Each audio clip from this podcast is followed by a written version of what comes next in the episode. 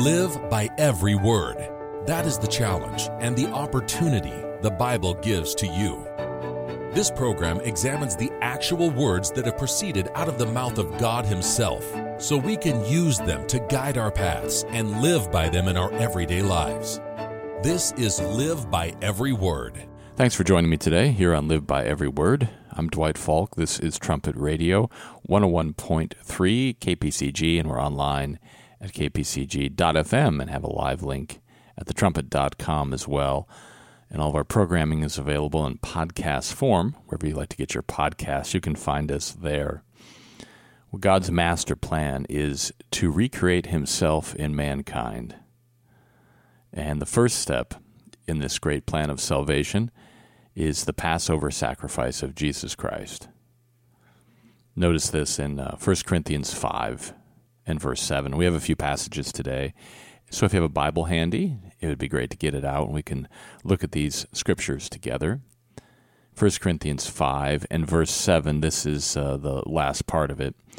It says, For even Christ, our Passover, is sacrificed for us. So that's an essential part of God's plan of salvation. Everything hinges on that sacrifice, and uh, Christ did it perfectly. But what is our part in this great plan? What do we have to do? Well, notice the first part of this verse that we just read, 1 Corinthians 5 and verse 7. Paul says, Purge out therefore the old leaven, that you may be a new lump, as you are unleavened. There's some action here that we have to do. This is a quote from lesson 27 of the correspondence course, the Herbert W. Armstrong College Bible Correspondence Course. It's a free Bible course, and you can sign up for it at thetrumpet.com. It says, Once we have repented of our sins and been forgiven by God, we must forsake sin. We must be striving to put all sin away from us.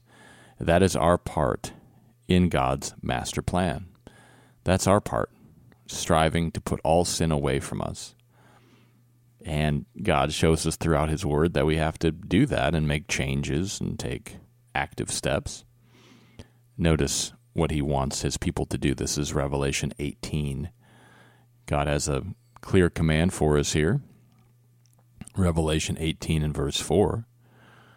It says, And I heard another voice from heaven saying, Come out of her, my people, that you be not partakers of her sins, and that you receive not of her plagues. We can look at society around us, and we see there's a lot of plagues, and it doesn't take a whole lot to look at it and trace it back to where there's sin that's causing the plagues. There are a lot of plagues, and we're told to come out, come out of her, come out of this society, this world that we're not partakers of the sins, and then we don't have to receive the plagues. The societies around us, wherever we might live, are not God's societies, as we'll see. During the days of unleavened bread, leaven pictures sin. The days of unleavened bread, that is a festival that God told ancient Israel to keep and said, keep it forever. And it's something that eventually all of mankind will keep. They will learn about these days and uh, what it means for them and the different steps that it pictures in God's plan of salvation of mankind. It's for everybody, even though Israel learned about it first. But during the days of unleavened bread, leaven pictures sin, and, and God gives us a vivid picture every year of how sin needs to be put completely out of our lives.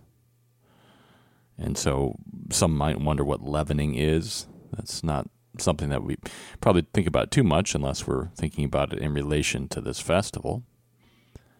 The correspondence course notes that a leavening agent is any substance used to cause dough to rise by fermentation.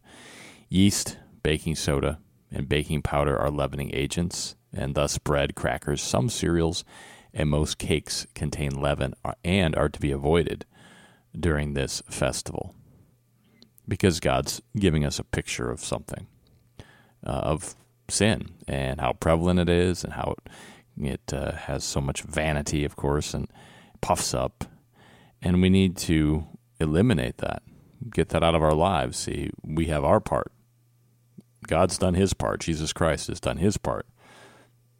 And they continue to help us, of course, as we look to them, but we have our part. And we've got to make choices. We've got to choose, you know, if we're going to follow God or we're going to go a different direction. And great leaders of the Bible had to make those same decisions. They had to come out of the world. In other words, they had to live differently than society around them. And in some cases, actually leave a particular area, as we'll see in Hebrews 11. They had to do this to follow God. And God instructed them to do so. They didn't just conjure up some idea in their mind. God said, do this, and then they, they followed through. Notice Hebrews 11 here, and we see what, what Moses had to do. And he had to do it by faith. He had to, in other words, believe what God told him.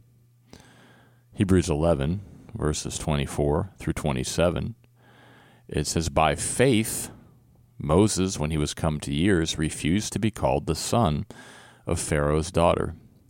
And you know that history. You know that he was raised there in the in uh, pretty high up in, in Egypt's society, and he had a lot of opportunity.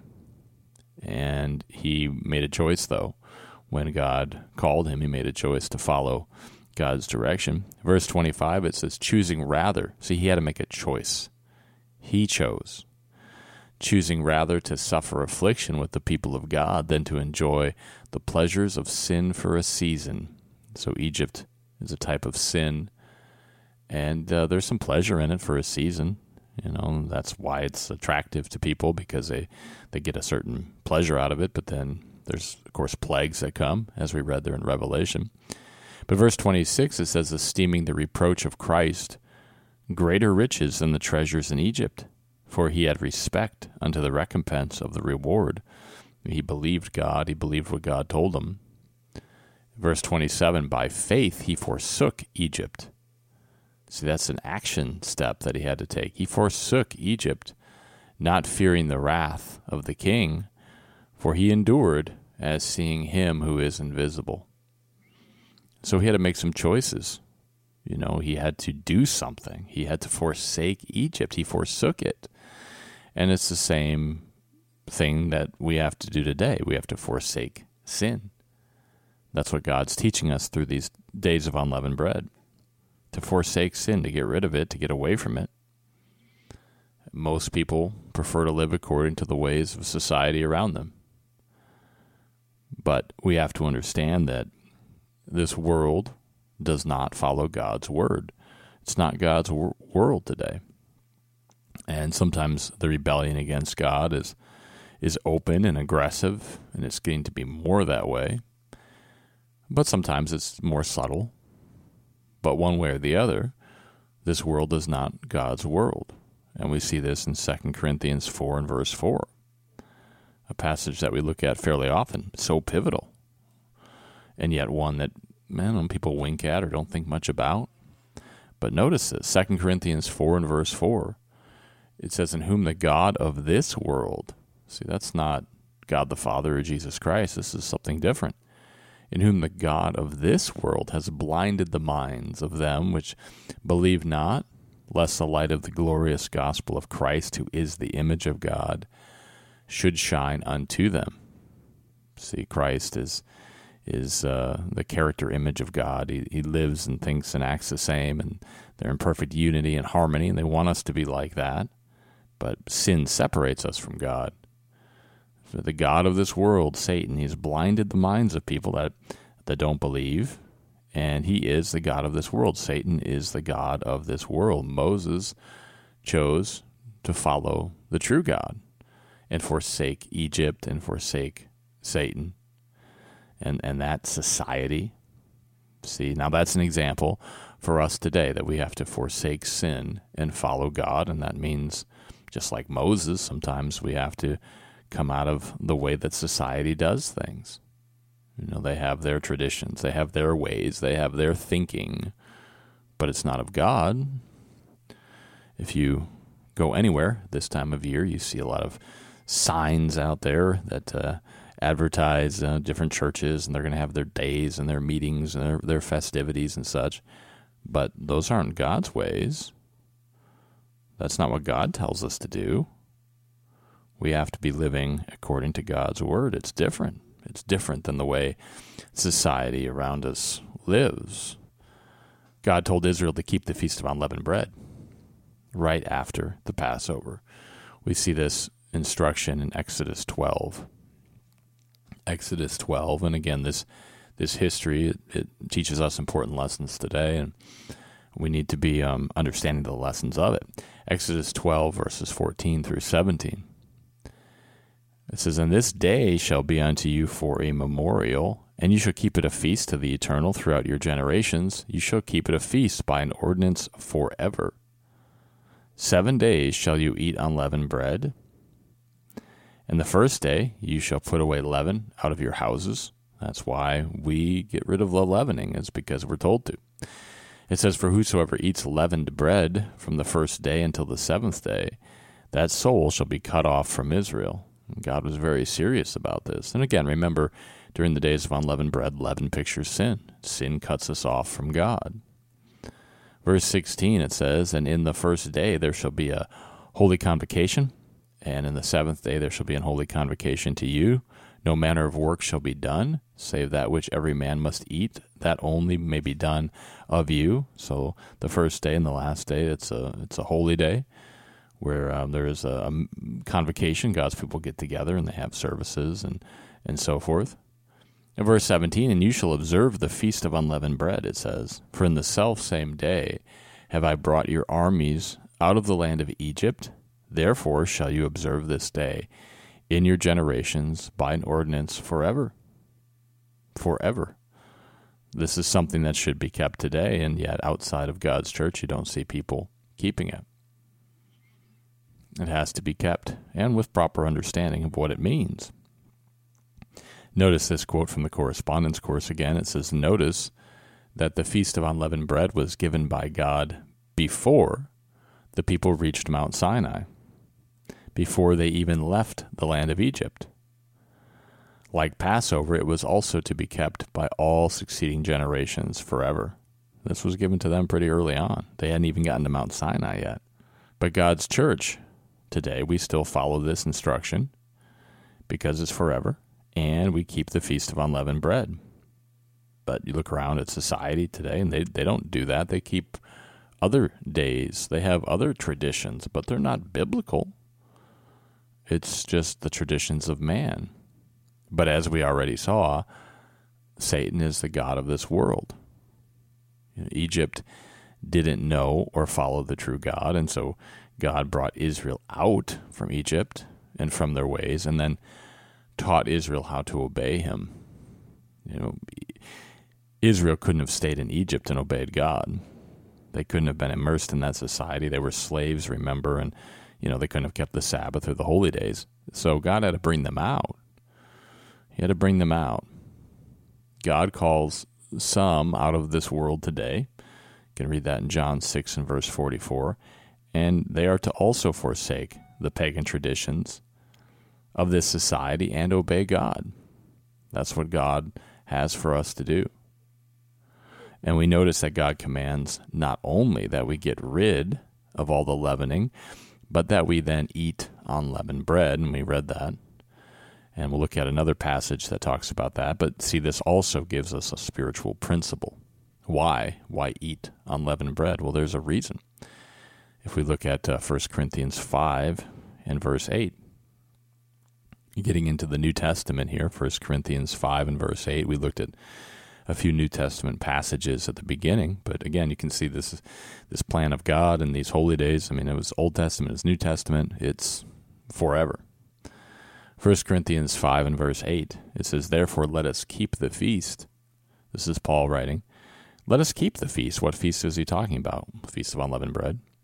Not with the old leaven, neither with the leaven of malice and wickedness, but with the unleavened bread of sincerity and truth.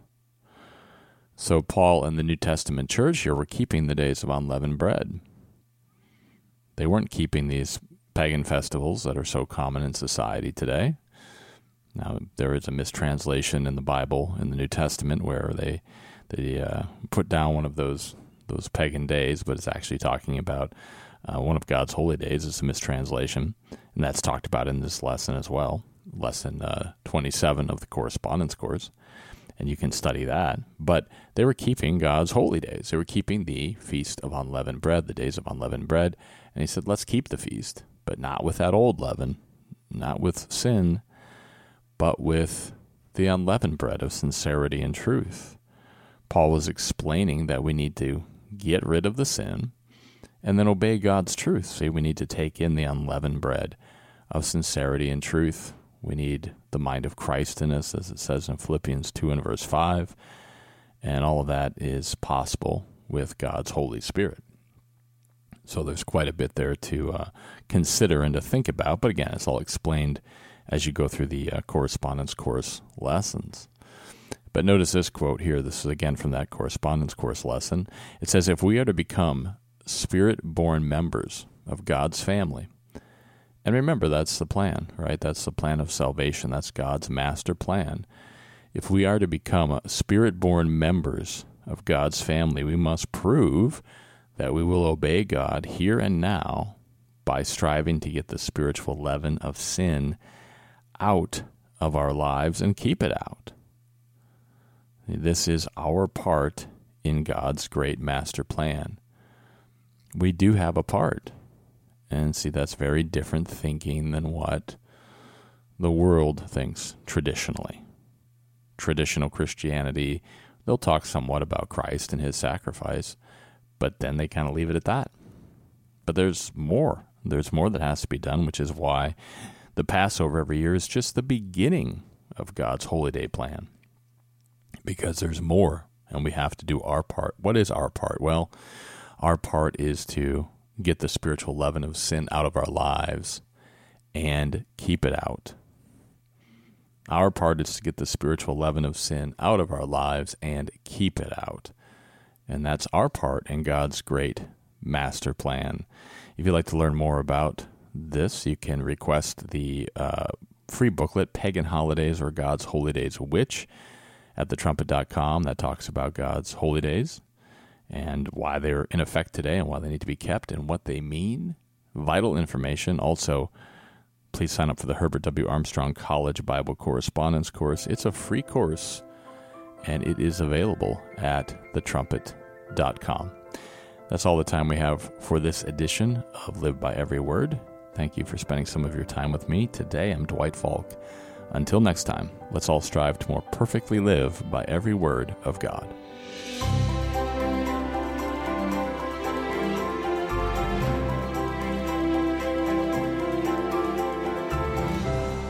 You've been listening to Live by Every Word on Trumpet Radio 101.3 KPCG and online at kpcg.fm and thetrumpet.com.